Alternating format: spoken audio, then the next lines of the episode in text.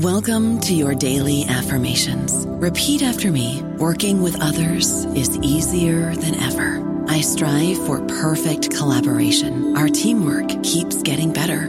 Yeah, affirmations are great, but Monday.com can really get you the teamwork you desire. Work together easily and share files, updates, data, and just about anything you want all in one platform. Affirm yes to start or tap the banner to go to Monday.com. Judy was boring. Hello. Then Judy discovered ChumbaCasino.com. It's my little escape. Now Judy's the life of the party. Oh, baby, Mama's bringing home the bacon. Whoa, take it easy, Judy. The Chumba life is for everybody. So go to ChumbaCasino.com and play over 100 casino style games. Join today and play for free for your chance to redeem some serious prizes. chumba ChumbaCasino.com. No purchase necessary. Void where prohibited by law. 18 plus terms and conditions apply. See website for details. Hello, everybody. This is Marshall Poe. I'm the editor of the New Books Network, and I'd like to tell you that we have a new and improved website. It has two new features that we think you'll love. One of them is a vastly improved search engine so that when you type in keywords, you'll get a bunch of episodes really quick. The other is the ability to create a listener account. And in that listener account, you can save episodes for later listening. So you can create a kind of listening list. We think these features are neat and we think you'll enjoy them. Please visit the site today. Hello, everyone, and welcome back to New Books and Biography. I'm Mark Klobas, your host for the channel. Today we're talking with Tim Brady about his new biography of Theodore Roosevelt Jr. entitled His Father's Son, The Life of General Ted Roosevelt Jr. Tim, welcome to the show. Thanks for having me. I wonder if you could start us off by telling us something about yourself. Sure. I I uh, I, I, live in St. Paul, Minnesota.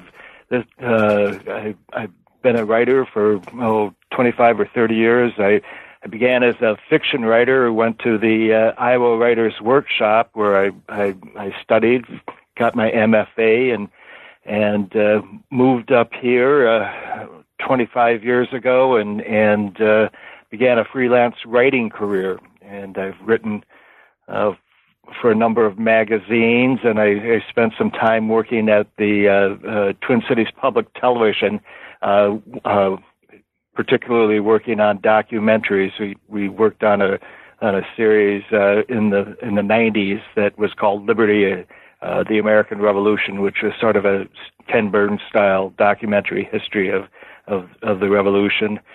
Uh, I when I left there, I, I got involved in in freelance writing of of history, I, and again, I I wrote for uh, a number of magazines and and uh, began writing books about uh, ten or twelve years ago, and and uh, uh, the Ted Roosevelt biography is is my third book that uh, has a, a sort of World War II uh, background to it. Uh, the, the first one was a, a, a history of a incident in, in during the uh, invasion of North Africa in Morocco called 12 Desperate Miles.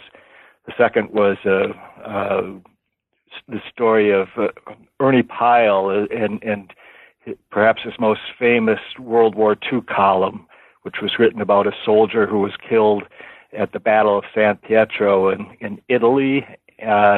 And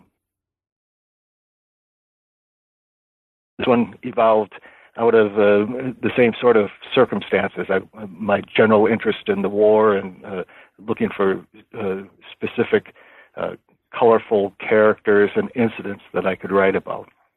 Well, you make it very clear in your book that, that Ted Roosevelt is is a very colorful character.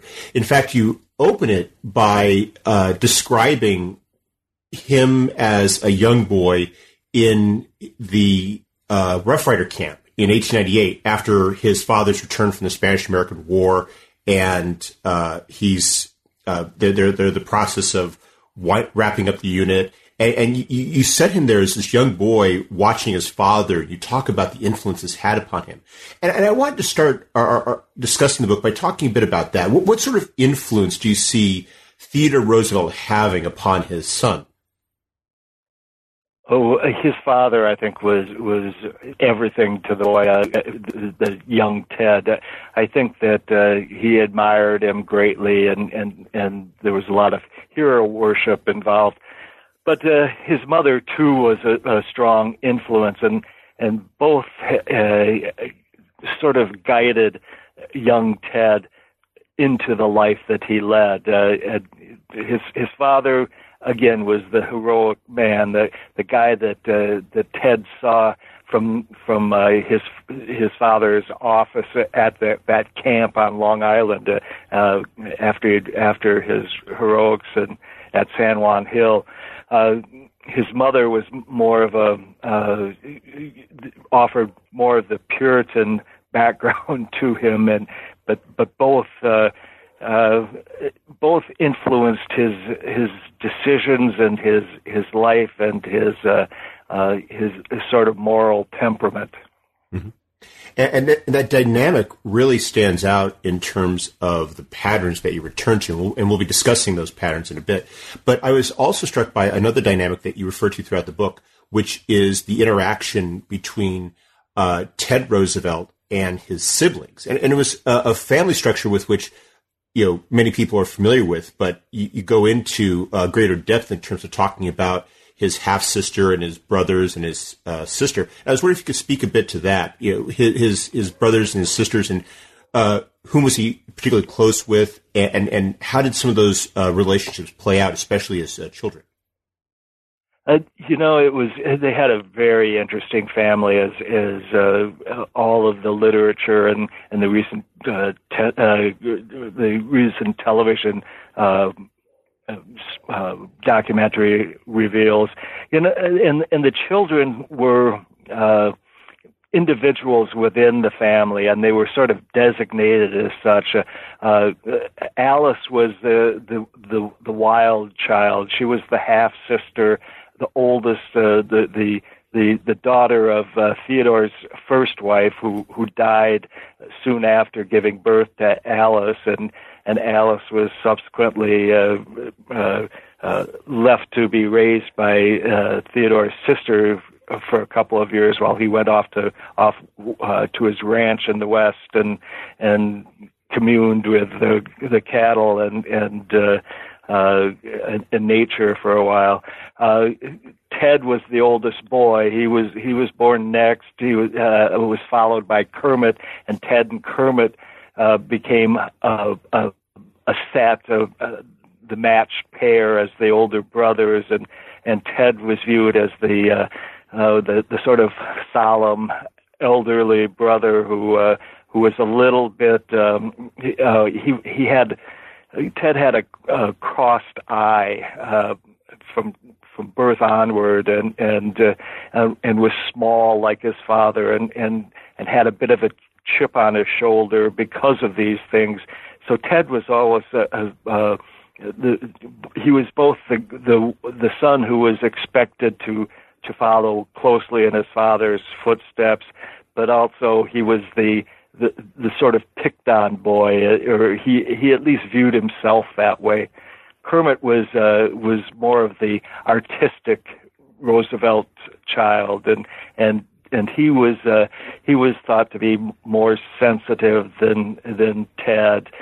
The uh, the middle uh, uh, uh, girl uh, was was uh, sort of suffered from that status as the middle child, and and uh, she was close to Ted, but she was she was sort of uh, uh, offset from the from the two older boys and the two younger boys, uh, Archie and Quentin. And Archie and Quentin were were the other match set. Archie was kind of the uh, uh, uh, he was of all the Roosevelts, he was perhaps the most dour, and he was sort of he grew up to be kind of a depressive character, and and had those traits uh, somewhat uh, from the beginning. And and Quentin was the golden child, and and Quentin was the child. Uh, all thought had Theodore's brilliance, and all thought, uh, and, and and and people felt that he was the great things awaited him when he grew up. Unfortunately, uh, he never got that chance. Mm-hmm. And you, and of course, because of the nature of the family, they, they grow up at, at different stages in Theodore Roosevelt's career. And that's one of the things that makes their childhood very different from so many other presidential children, which is whereas so many children of, of presidents usually are adults by the time their, their fathers have become president, they, their childhoods coincide with this period which Theodore Roosevelt becomes a national figure and then enters the, the, the, the, White House. And as you describe, as, as Ted Roosevelt is growing up, as he's going to, to, to Groton and then to Harvard, it's happening while his father's in the White House. So he becomes a celebrity in his own right. He does, and and uh, so do the others. But, but uh, Ted, I think, was at a at a particularly vulnerable age when all of this happened. He was uh, uh, uh, he had barely arrived at Groton when his father was uh, was uh, uh, succeeded uh, McKinley as president. Uh, as, as a matter of fact, it was uh, in Ted's first year there that that McKinley was assassinated and and and Theodore became president. Um, and and so it was, you know, he he didn't like the attention and and he he continued not to like the attention for the most part in his adolescence and childhood. He when he went off to Harvard uh, in 1905, he was uh, trailed by a, a pack of reporters and and uh, he, he went off for the foot uh, went out for the football team that fall and and and his every doing on the football team was reported in the national press. They he was a he was a freshman on on the on the freshman team, which you know wasn't uh, though Harvard football was uh, was the best in the country at the time, or one of the the Ivy League football was the best. Uh, Ted was, as I say, just a freshman defensive end, uh, weighing all of 140 pounds, and uh, and and there were newspaper reporters on the sidelines watching his practices. He didn't like that, and and uh, he he he sort of uh, it added to a sense of of uh, the the chip on his shoulder and uh, it, but all of the Roosevelt children's were children were were uh, provided fodder for the for the press at that time. Alice was uh, uh, was in particular a favorite, and she on the uh, as opposed to Ted relished that attention. As you mentioned, uh, Alice gets married uh, around the time that, that Ted goes to Harvard. So she goes from being a debutante to being the wife of Nicholas Longworth. And mm-hmm. as you mentioned, they, they go off to their honeymoon. And it's almost as though that attention that she was receiving from the media then sort of shifts over to uh, the next eldest Roosevelt, which happened to be Ted. Yeah, and and it was a, a, a it was a, again a great burden to him, or it felt like a great burden. She went off on a uh, uh, on a tour to the Far East, and and uh, uh, that took her out of the uh, the daily press for for a brief while. Though though via telegram, she was still making news on that tour. But uh, yeah, that that sort of meant that the uh, the press could focus on Ted, who was the the eldest uh, Roosevelt, and uh, and and and there he was at Harvard, and and uh, so reporters from the East Coast dailies went up and, and covered him. Mm-hmm. And his performance in school uh, was not necessarily what one might expect because his father, when, when Theodore Roosevelt was going to Harvard, he uh, excelled academically. He he did quite well, and yet you described that that Ted at, at Groton and Harvard wasn't quite uh, the academic star. What, what was his uh, school experience like in that respect? Uh, he wasn't. He was he was a mediocre student, and and he was also he he he kind of began sowing some wild oats uh, while he was in school. He he uh, uh, joined the clubs and and uh, started to uh, go out and and have himself a good time and and uh, he was he he like all the Roosevelts he had a, a uh, kind of a wayward uh, uh, or an instinct to to wander around, and and and he'd uh, he always had interest.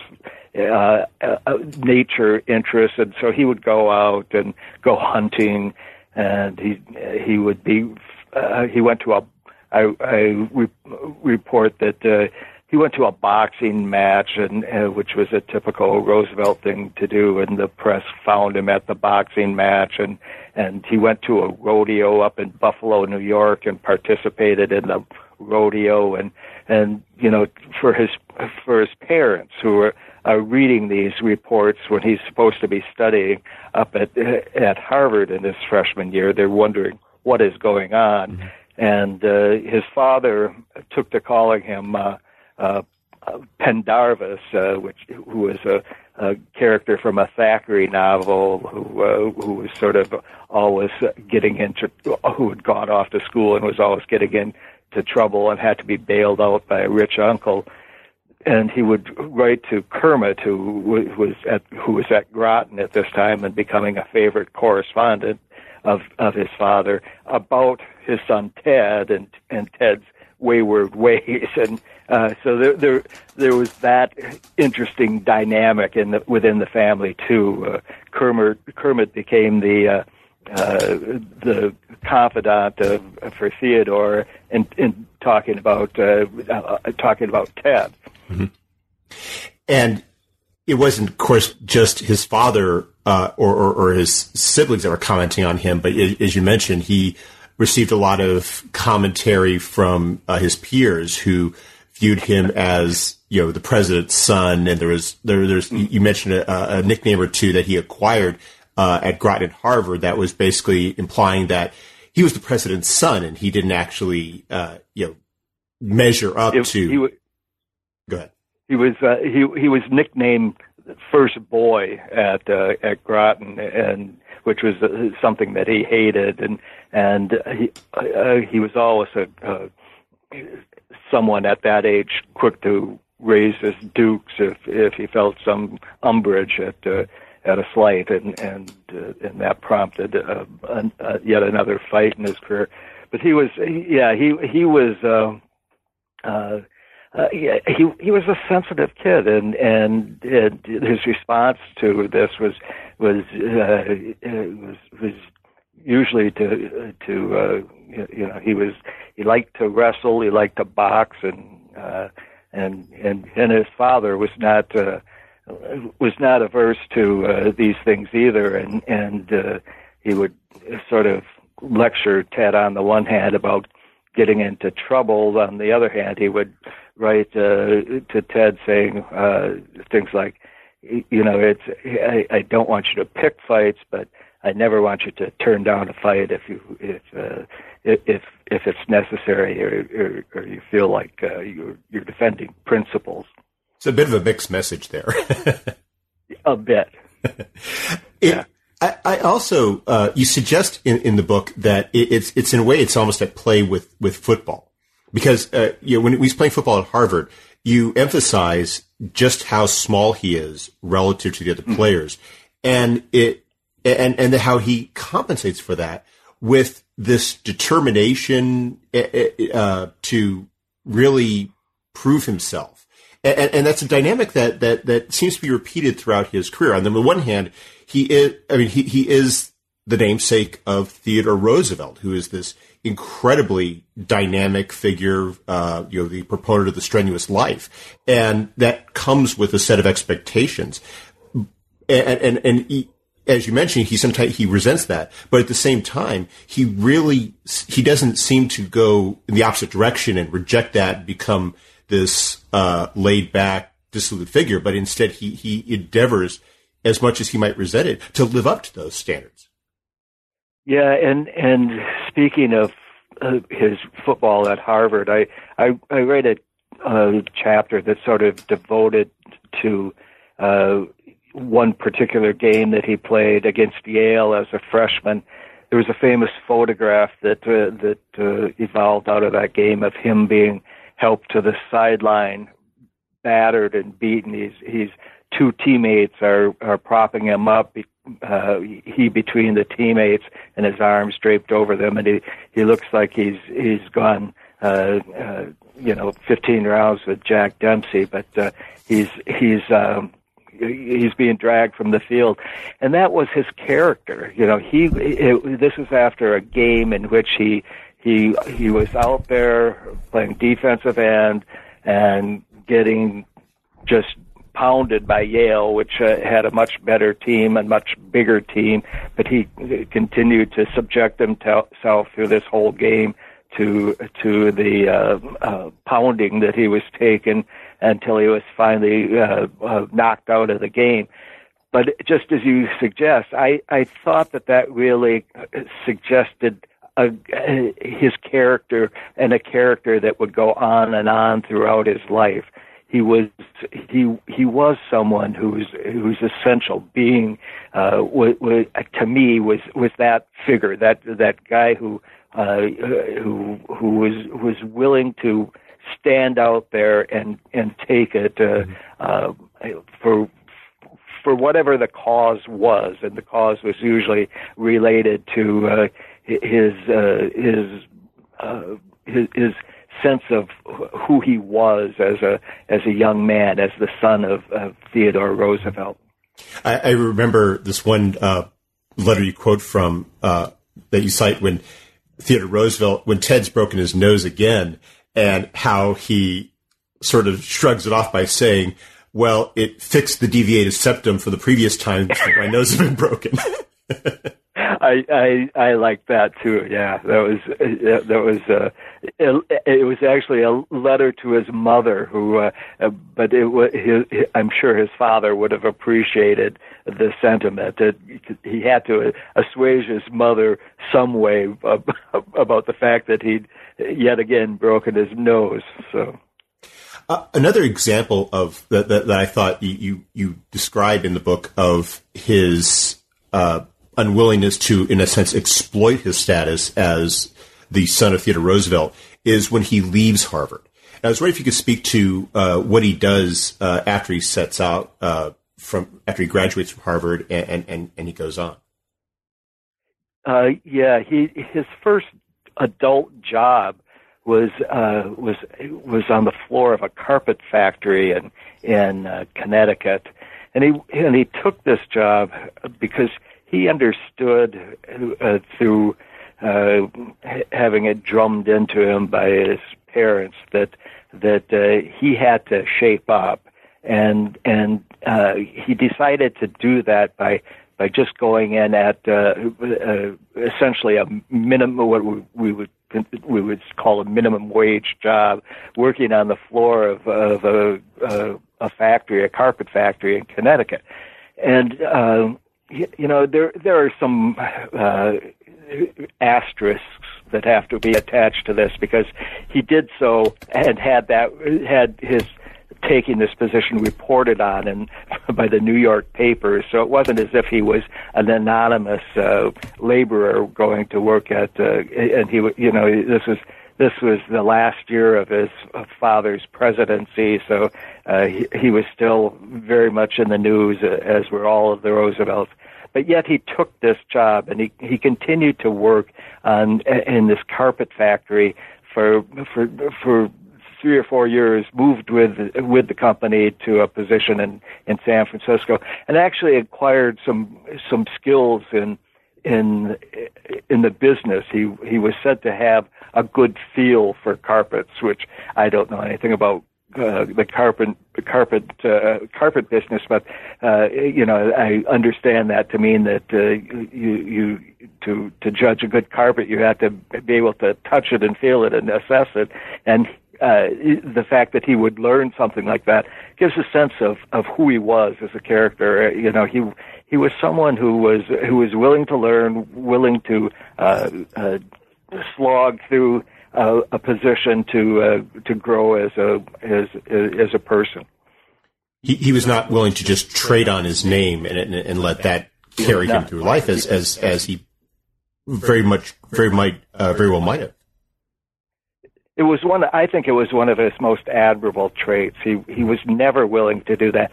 Uh, again, I would put a, a little asterisk on that uh, by saying he was uh, he. Everyone knew who he was, and and he had that benefit, but yet he he didn't push it, and and and it was really a great trait of his. This is also the time when he gets married and, and starts a family. And I was wondering if you could talk a bit about his uh, wife, Eleanor, and the life that they started for themselves. Eleanor and and and Ted were, I think, a great match. They Eleanor was this uh, sort of a, a slow-eyed, uh, petite uh, young woman who who had um, uh, uh, sort of a tough family situation, her and complicated family situation. Her her mother and father were divorced and uh and, and ex divorced, remarried and divorced again. And uh and and so she but Eleanor had a sort of a tough spirit and was an independent uh w- woman. They they uh they were uh, they they, they met uh when he was working on this carpet factory at this carpet factory, and uh, and the, her family came from uh, Wall Street money. He, her father was a Wall Street lawyer, who, by the way, Theodore really disliked. Uh, and and uh, uh, they she had she had been raised in Europe primarily, going from uh, one well-heeled uh, family member to the next with her mother. Uh, came back to New York and went to finishing school. Met Theodore. They they married, uh, moved to San Francisco for uh, two or three years, and then came back to New York uh, w- w- when Ted took a job uh, with a Wall Street firm uh, and and uh, uh, became a bondsman in, on Wall Street. And yet, as you explained, that is not initially what he wanted to go into because when you uh, when he's in when he's preparing to leave Harvard, he talks to his father about going into the military and, and, and his father dissuades him. And so when he goes back to New York and he begins working on Wall Street, you describe how he also begins to get involved in the preparedness campaign. I was wondering if you could set the context a bit about what was happening during that period and, and Ted Roosevelt's entry into uh, military life. Uh, it during the the beginning of World War One, uh, Theodore became a, a quick and strong proponent for uh, U.S. entry in, into the war, and uh, Ted followed suit. And part of uh, uh, uh, part of that impetus for Ted, any, anyway, entailed going off to a a, a camp in, in upstate New York, where he he began training uh, for military service as an officer. These were camps that were uh, in, in were actually organized by a number of uh, of young college men, Harvard grads, as well as uh, Leonard Wood, who was uh, Theodore's uh, co uh, commanding officer in, in, during the Spanish American War of the Rough Riders. The idea was that they would uh, that uh, uh, college students or, or college men or and Wall Street uh, types would would would serve as a, a an officer corps in the same way that the Rough Riders combined uh, the Ivy League types with with uh, rough and tough uh, Westerners to to form a uh, you know a very democratic uh, military corps. Uh, this and, and and again, this is all prior to uh, the U.S. entry into the war.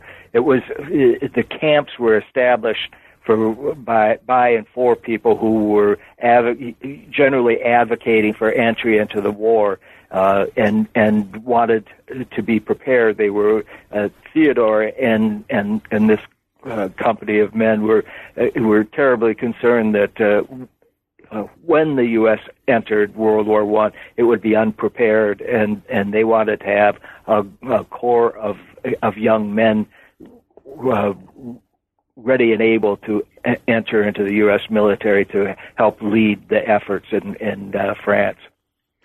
And this is one of the reasons why when the United States goes to war in April of 1917, uh, Ted Roosevelt Jr. is able to be among the first contingent of soldiers who is sent to France from the United States. Yes, uh, Ted was had reached uh, a, a, a role of leadership within this uh, upstate New York camp and and uh, uh, entered into the war, uh, World War One, at the, the level of an officer, and and he was a, a major at the, the start of the war because of this uh, uh, because of his work uh, training in the uh, in these camps, and he uh, uh, he quickly became he was assigned to uh, the first division, which would become a. a, a famous division, division both in First U.S. Ar- Army Infantry Division, both in World War One and Wor- World War Two, and he was one of the first to get to France. He was uh, one of the first uh, on the front lines. He was uh, uh, he, he was he was always very proud of his association with that first division. Mm-hmm.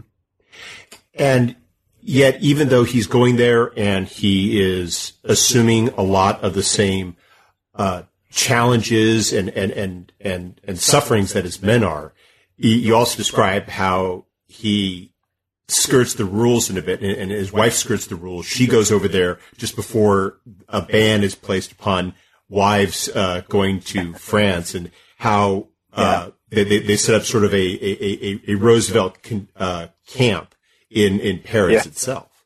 Yeah, uh, and he Eleanor arrived uh, almost simultaneous to uh, to Ted in in 1917.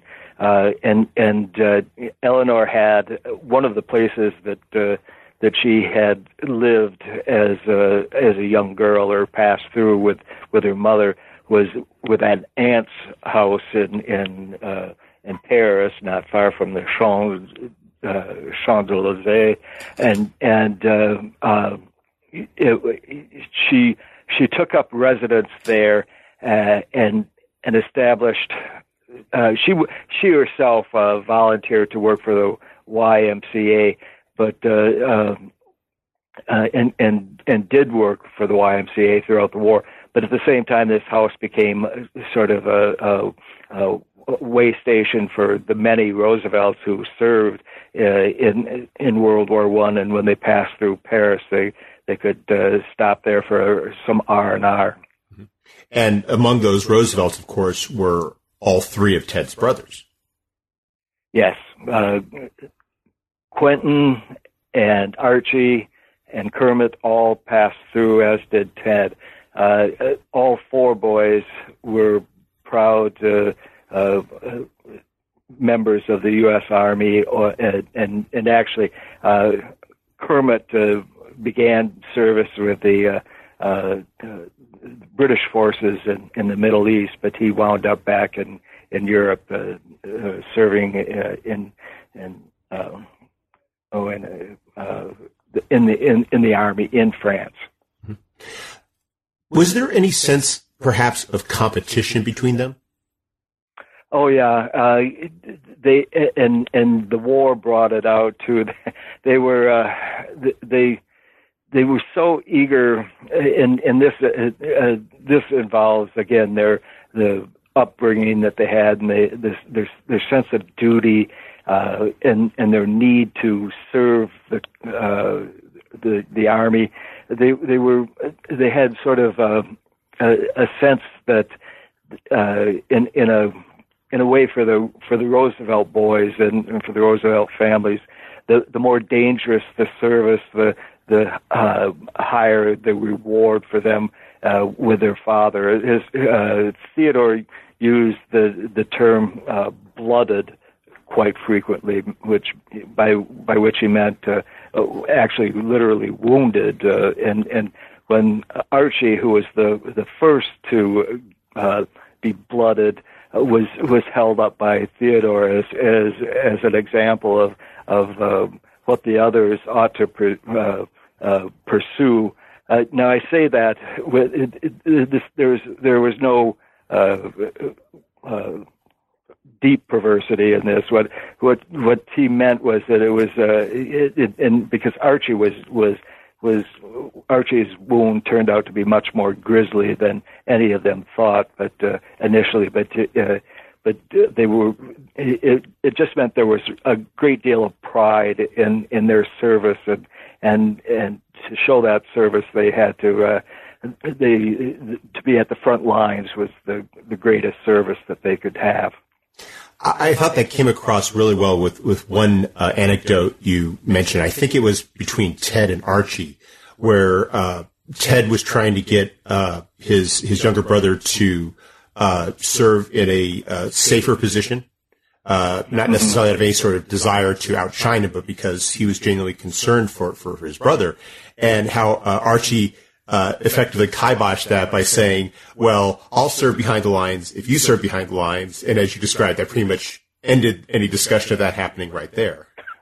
Right, right. And they, they, uh, Quentin suffered from this, uh, because uh, uh with, with the ultimate price, uh, uh, and I'm, I, again, I don't want to assign blame to any particular Roosevelt in this, but but uh, Quentin was terribly concerned through his first months of the war that he was not getting out into the combat uh, the way the other brothers were.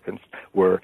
Uh, Quentin was a, a part of the fledgling Air Corps. The Air Corps was was sort of uh, uh, stranded without any American-made planes. They couldn't get uh, French planes to fly to practice fly, and they, they subsequently couldn't get up in the air.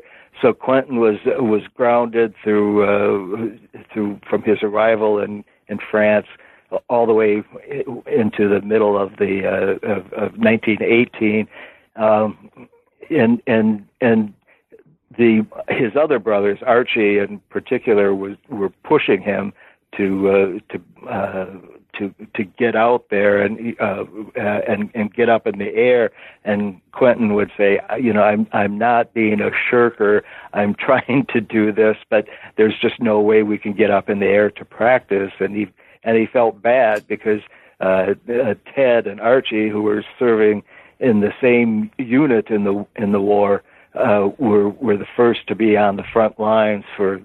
Uh, in in the U.S. Uh, Army in the infantry, he was uh, he he couldn't get up in the air because he didn't have an opportunity.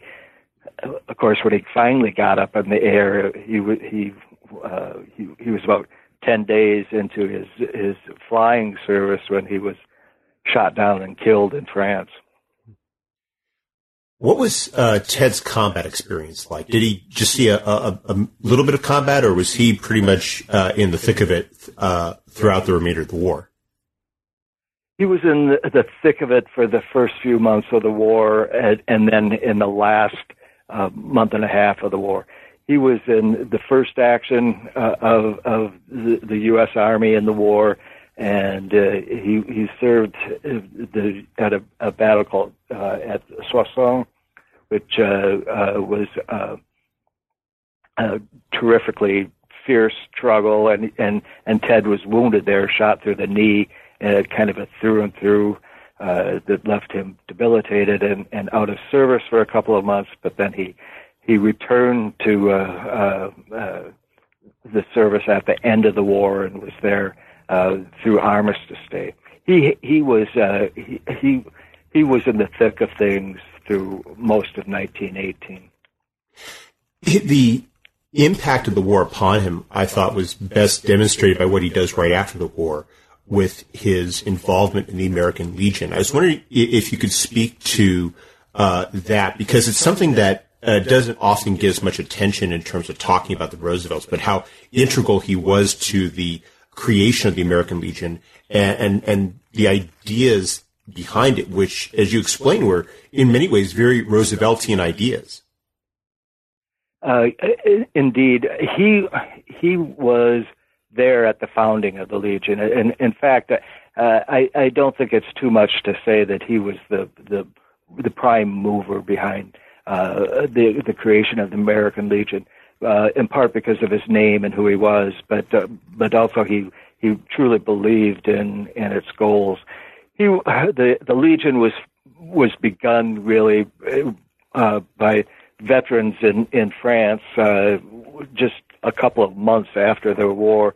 The the, the general feeling was that uh, that that the, the, they had gone to war and and its their service ended uh, uh, relatively quick uh, quickly, and they were left waiting in in Europe to to go home, and and uh, there was this longing for something more.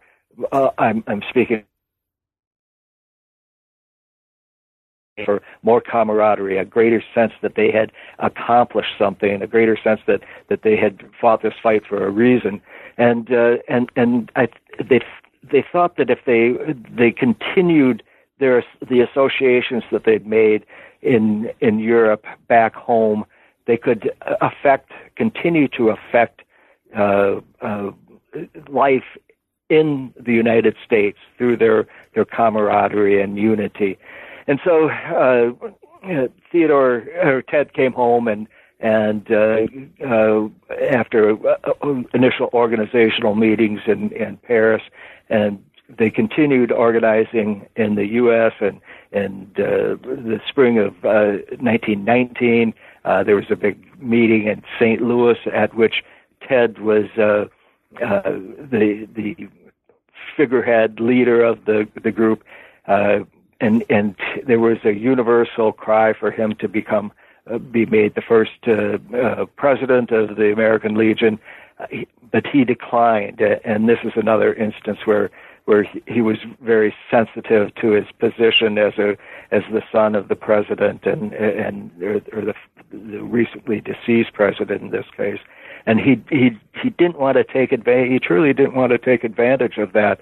Uh, he thought people would consider it a, a political ploy, uh, uh, him forming his own uh, uh, polit- political uh, funders and backers uh, in the form of these uh, these veterans, and he didn't want that. And and uh, uh, I think there that's just another element of, of Ted's uh, his sense of service and his sense of uh, of uh, moral leadership.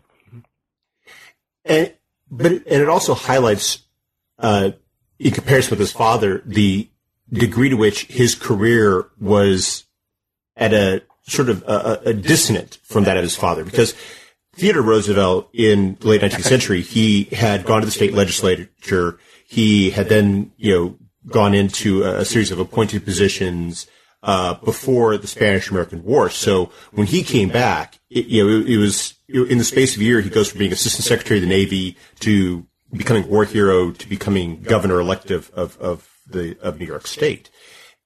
Theodore Jr. He has the the war record, he has the stature, but he still has not officially really begun that political career you, you describe this moment in St. Louis where he has this entire assemblage of people, you know, cheering him on. You say it goes on for an hour and a half of them trying to get him to accept it. And he definitely is, is demurring for that reason, but there also is a sense that he's not quite ready to take that moment. He, he's not where his, his father was at the end of his war in, in 1898. He, he, that's that's very true. I I think that he was he he was just not as you say, he was just not ready for it, and but also it distinguishes him from his father because his father was a truly political animal from from a young age, and and uh, uh, and and as you outlined, Theodore had this meteoric rise, which uh, which he he he sort of measured at every step of the way. Uh, you know, even his his uh, entry as a um, uh, uh, in in the Rough Riders and as in at in the uh, Spanish American War were, were were measured and they were calculated and and uh, uh, and every uh, everything he did from from assistant secretary of navy to the governorship to the vice presidency and and and then the chance of becoming uh, president was was was something that uh, that that uh, in a way he calculated and and uh, he accepted and and and took advantage of.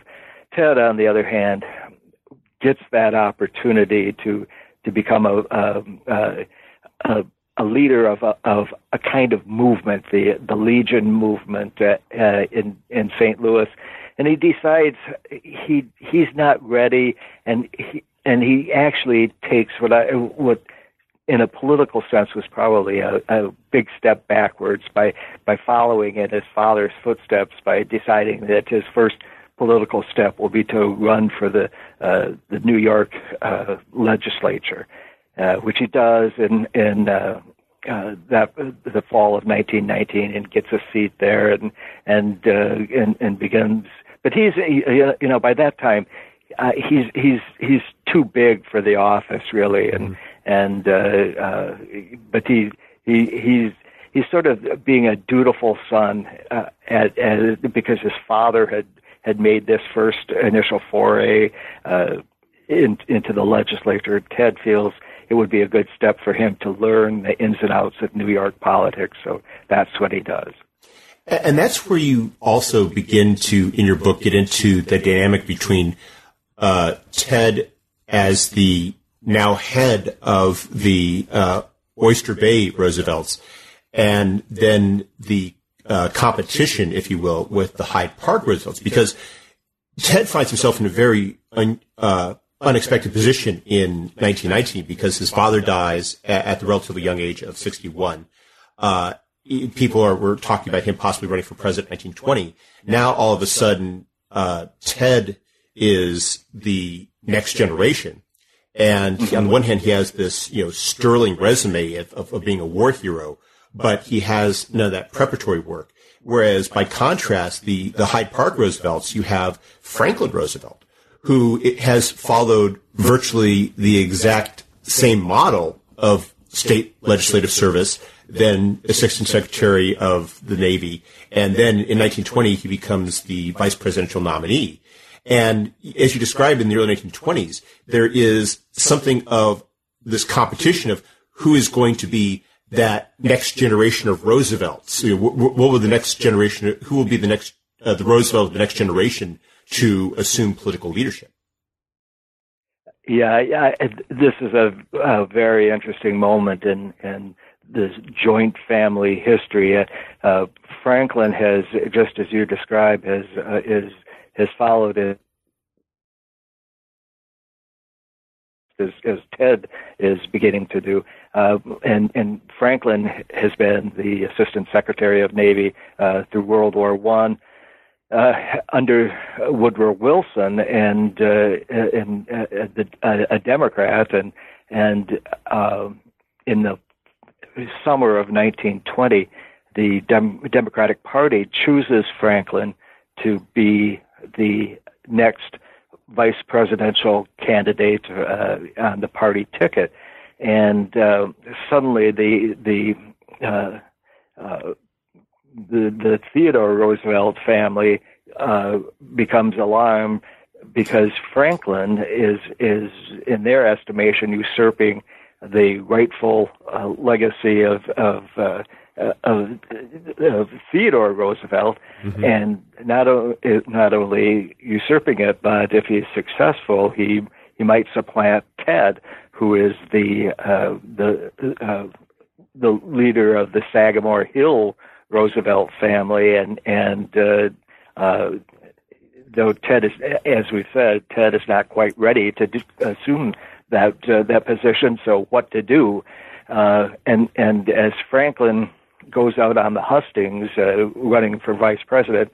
And and it's uh, to back up a moment. It should be said that the Democrats are are not exactly innocent about uh, nominating Franklin for this position because they're well aware that that there are many people out in the electorate who, who who will assume that Franklin is just one of those many Theodore Roosevelt boys who were running around the White House uh, a few years ago, and Uh, so you know they're trying. The Democrats are trying to take advantage of it, and the Republicans are saying, "What should we do to counter this?" And and they ask Ted to go out uh, and and trail Franklin and and uh, be the the the truth teller and be the the true Roosevelt uh, to his uh, fifth cousin uh, uh, faker.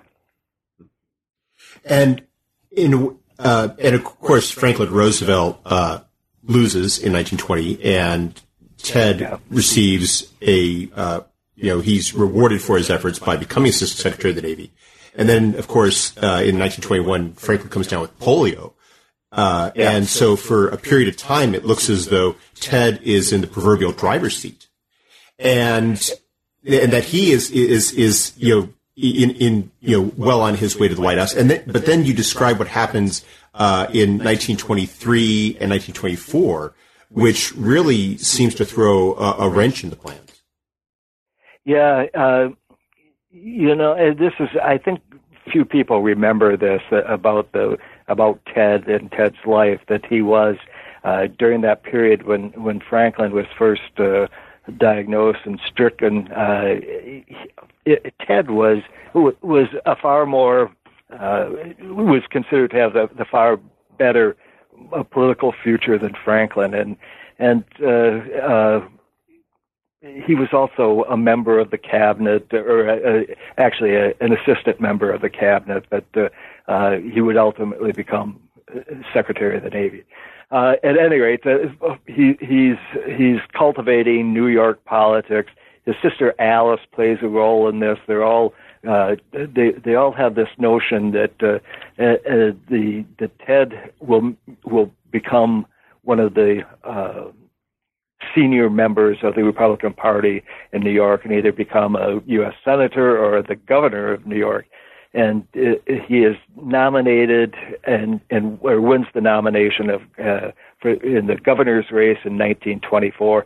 But he's had a, a, a, a little problem as is in with uh, working in Washington with the Teapot Dome scandal, which you'll remember was a, a famous Harding administration uh, uh, scandal that, uh, that that rocked the cabinet and rocked Washington. Uh, Ted was uh, was never uh, deeply involved in the in the scandal, but uh, that he was had a was not it was never found to be guilty of anything in in the, the scandal, but but he was peripherally involved and uh, tainted by it, and and and that became a, um, a, a troubling point in his political career. He ran for governor in 1924 and faced uh, uh, Al Smith, who was a New York powerhouse, and uh, uh, um, the the the race was tight, but uh, but Ted it was not to be for Ted. He he he lost by a hundred thousand votes, in uh, the, the November 1924. And you described that one of the most uh, dramatic uh, aspects of the campaign was that uh, during the campaign you had a, uh, a sort of a, a, a, bit of public theater in which there was a car being driven around with a teapot uh, attached to it, and, and and and that it, just to make sure, as you point out, to to make it clear that the words Teapot Dome were written on the side of it to remind voters of this unsavory association. And what made it so especially bitter was who it was that was driving it.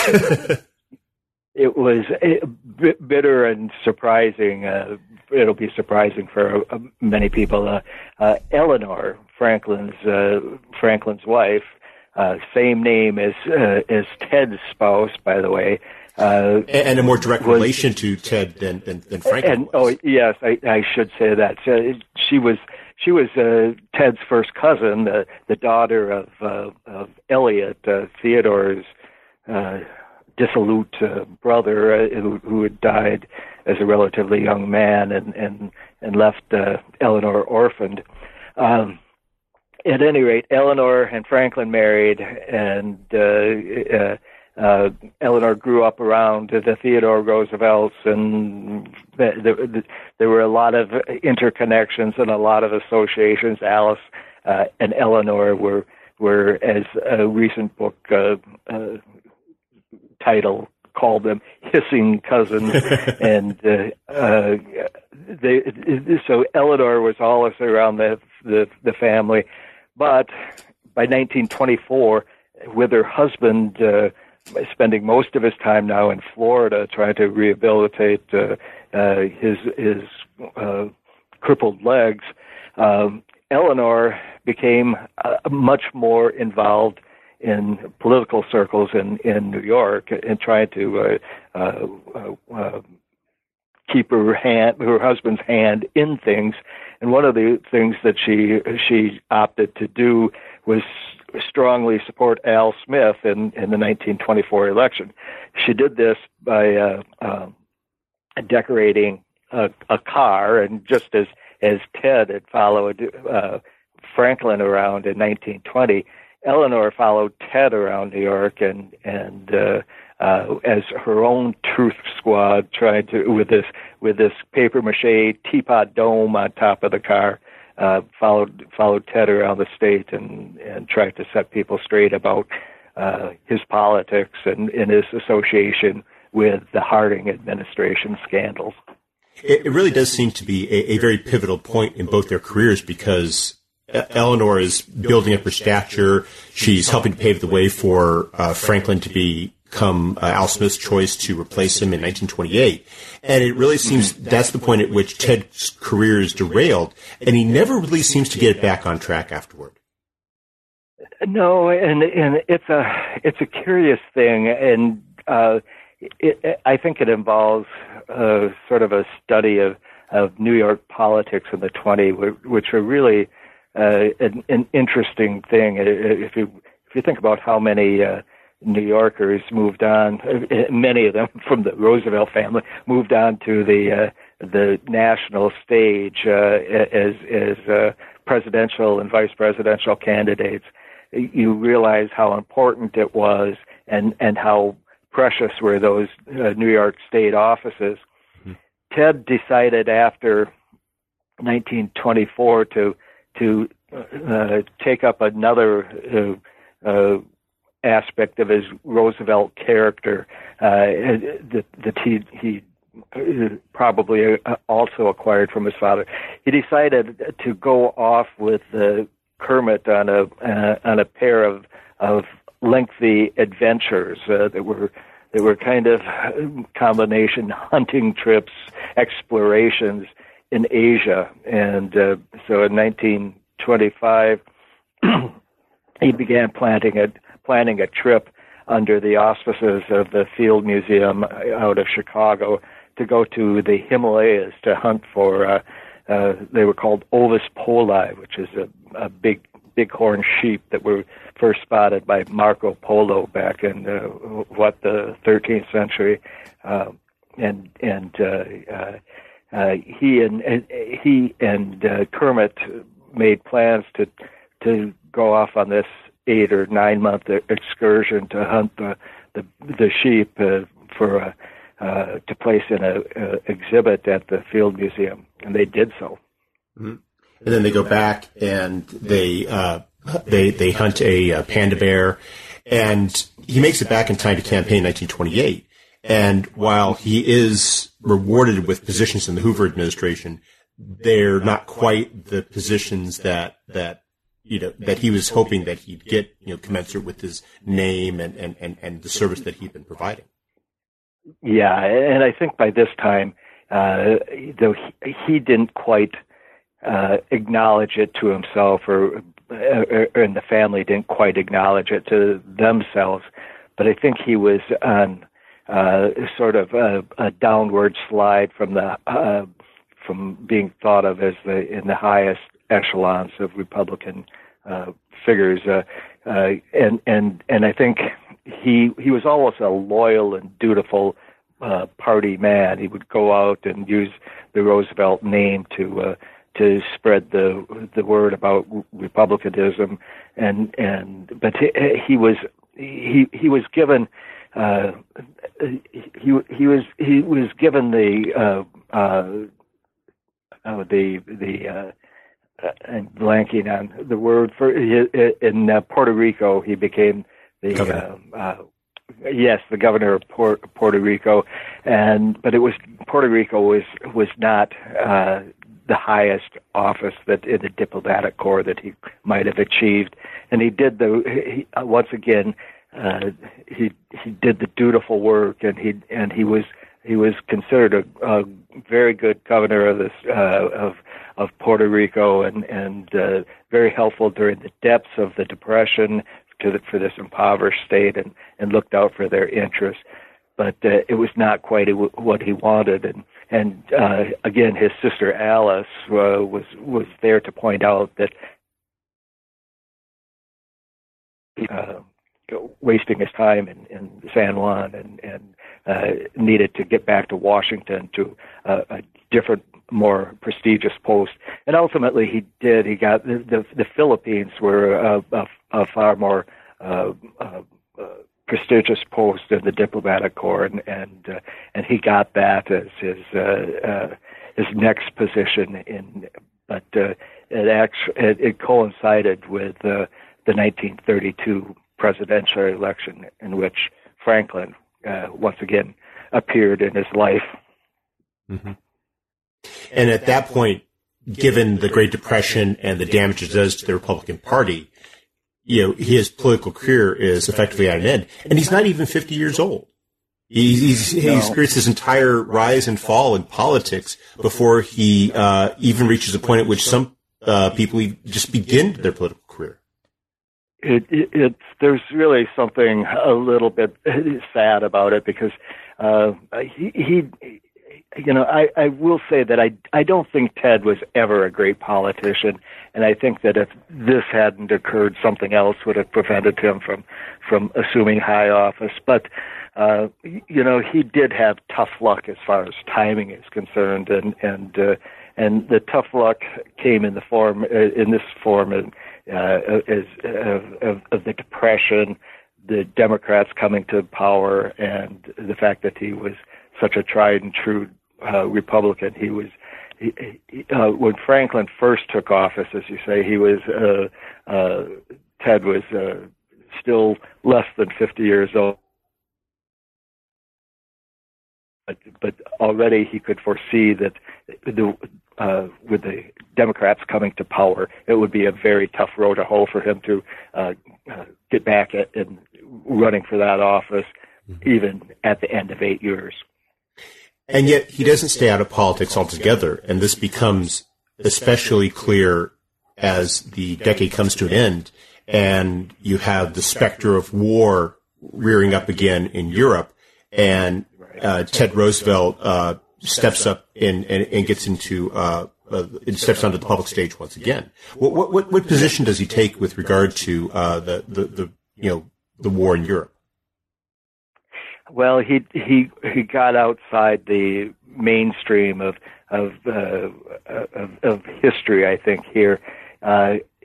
He became a member of the America First movement, uh, uh, and and he did so in part because he he simply uh, was it was still continuing war with Franklin, but also uh, there was some some there were convictions involved, and and he just felt convinced that uh, that um, America, the U.S., should not become involved in, uh, in European conflicts, and this was something that he had he had become convinced of after the First World War. That uh, you know he became he was he was not an isolationist, but he just didn't did not think that American might should be committed lightly to uh, uh, to European wars. He was, and I want to be clear that he was not. Uh, he, he, he did not love history, and or Hitler or, or did, was not never a proponent of fascism or Nazism, uh, and and and actually his sympathies were always with with uh, Great Britain in the initial stages of the the war. Uh, yet he didn't he, he he he didn't want to commit U.S. blood and treasure to the the campaign. there were a lot of people in the U.S. at the time who were who who uh, and not not just isolationists and not just conservatives who were America firsters. Uh, there, there, uh, there was a strong movement on the left, progressive movements who who also resisted uh, efforts to get into the war. No, that's not to make excuses for them, but just to explain that that it was a uh, it was a pretty large and widespread movement at the time. Yeah, it's interesting that in that respect, his position uh, with regard to the Second World War is diametrically opposite of his father's in 1916, 1917 with regard to the First World War. And so too is their experience of stepping up and serving because Theodore Roosevelt had tried to, uh, as you describe in the book, tried to, uh, uh, you know, get a command of a regiment uh, when the U.S. went into war in 1917. Uh, Ted, when uh, after Pearl Harbor, seeks a command, and unlike his father, he gets one. Yeah, it it, it is very ironic that that that their positions were so changed over that course of time. Uh, over, uh, Ted's position, and Ted shared his father's sentiments during uh, at the start of the First World War and, and before. Uh, but they, but as as suggested, they Ted's ideas about World War II changed drastically, and just as you say, he, at the same time, they the Roosevelt family was so committed to service that it didn't it it, it, it there there seemed to them no contradiction. There seemed to Ted no contradiction in in volunteering for uh, uh, military du- duty at the same time as he was fighting uh, in, the, in the America First movement to stay out of the war. Uh, he just didn't see any contradiction in that because he he, w- he was so committed to uh, uh, to service and to the idea that if if this came to uh, uh, a, a necessity, if war came to a necessity, he was going to be the first in line. He would always be first in line, and this this was a uh, sentiment that was ingrained in him uh, by his father and by his mother from from childhood onward. And when you say he's first in line, you're not just speaking metaphorically. You describe a no. very active uh, uh, uh, war for him. And I was wondering if you could explain a bit as to uh, what positions uh, he served in during the war and, and some of the people that he dealt with uh, during that service. He was he was a remarkable figure in my estimation as as far as his uh, his, his absolute need to be up front and out front and with his troops and as a commander.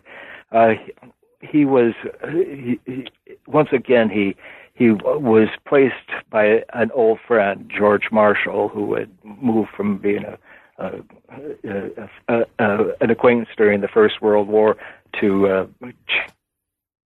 the U.S. Army uh, in in the Second World War.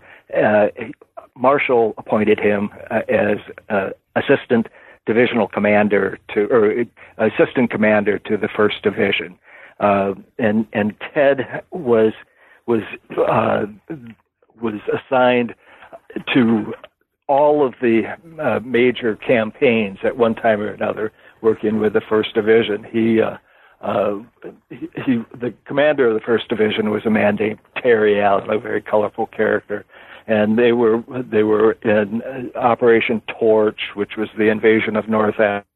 Uh, and and uh, served throughout the North African campaign uh, Ted was at the front lines in Sicily. It was was uh, part of the amphibian uh, amphibious invasion of Sicily in in uh, the summer of uh, 1943. Uh, he served in Italy uh, in in the fall of 1943, and uh, he in in all of these services he was in numerous battles. Uh, was was again at the front lines at actions in North Africa, front line uh, through the course of the campaign through Sicily, uh, and he and then in the uh, spring uh, and early late winter of of uh, uh, in 1944, he volunteered and and was a, a persistent bug in the ear of, of uh, uh, his new commander, a, a man named Tubby Barton, in a new division, the fourth division, to become a part of the invasion of Normandy in uh, June of 1944. He famously becomes the uh, only American general to land at uh, Normandy on the first day of battle, and you describe this very dramatic scene that's been uh, that's been uh, fictionalized uh, and and is to a degree controversial as to as to who said what at that moment. But this famous moment where he's landing at Utah Beach and and and, and he discovers that things didn't exactly go according to plan. Yeah, he was.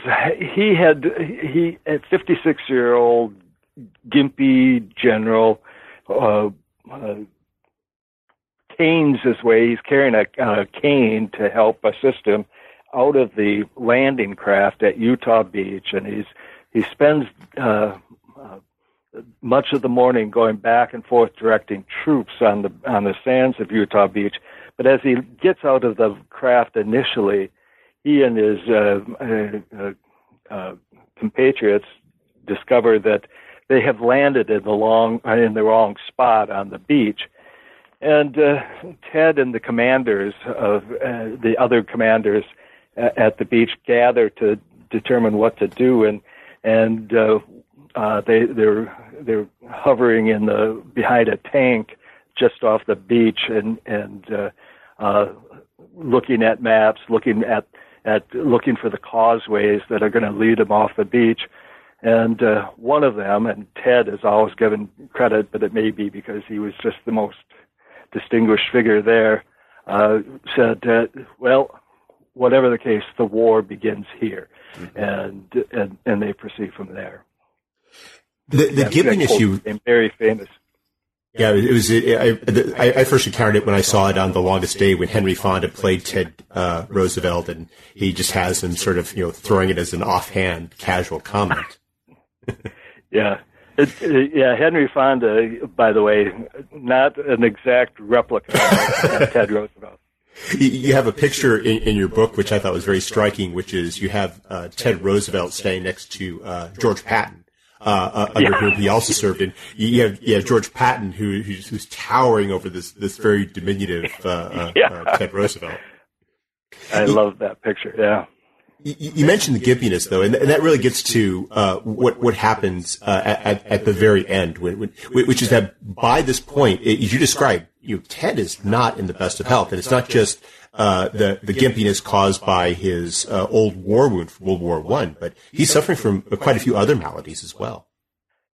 He's uh, he has heart disease. It's it's undiagnosed heart disease, but he has it, uh, and and he has just prior to uh, arriving at England in preparation for the invasion of Normandy, he's hospitalized with a serious case of pneumonia that that, that keeps him in the hospital for a full three weeks prior to uh, to going on to England.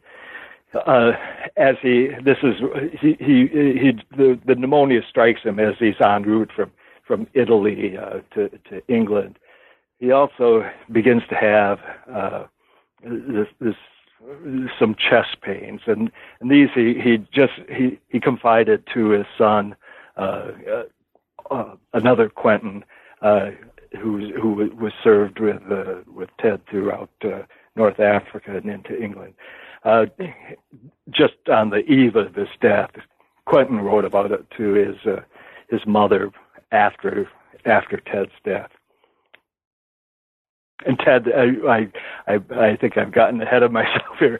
Ted, uh, uh, subsequent to to, to the uh, invasion of of in Normandy, serves uh, continues to serve for a month afterwards in uh, in uh, uh, Normandy before succumbing to a heart attack and dying. Yeah. He he uh, had just received command of his own division, and yep. then he has this, this, this heart attack, and he dies at, at, at the age of uh, 56. So, yep. Uh, we've uh, been taking up a good deal of your time, but I was wondering if you could tell us before you go uh, what it is you're you're working on now. Uh, you know, I am searching for a sub I had thought for a time that I would uh, uh, switch from World War II histories to a, a Civil War uh, story, but uh, but I'm finding myself steering back once again to World War II. But I haven't. I, I really haven't nailed a subject down yet. Well, I hope I had when. thought, but never mind. Oh, go ahead. no, I was going to say. I, I, I was just going to say. I hope that inspiration strikes you soon. I hope it does as well. Well, uh, Tim Brady, thank you very much for taking some time out of your schedule to speak with us today. I hope you have a wonderful day. Thank you very much. It's been a pleasure.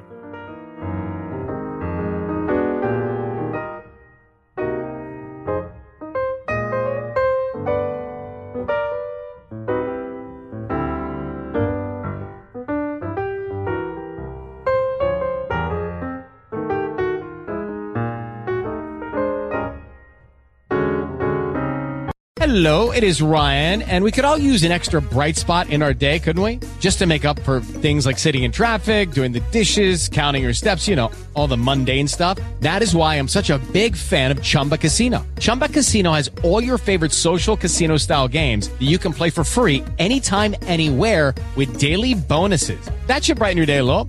Actually, a lot. So sign up now at chumbacasino.com.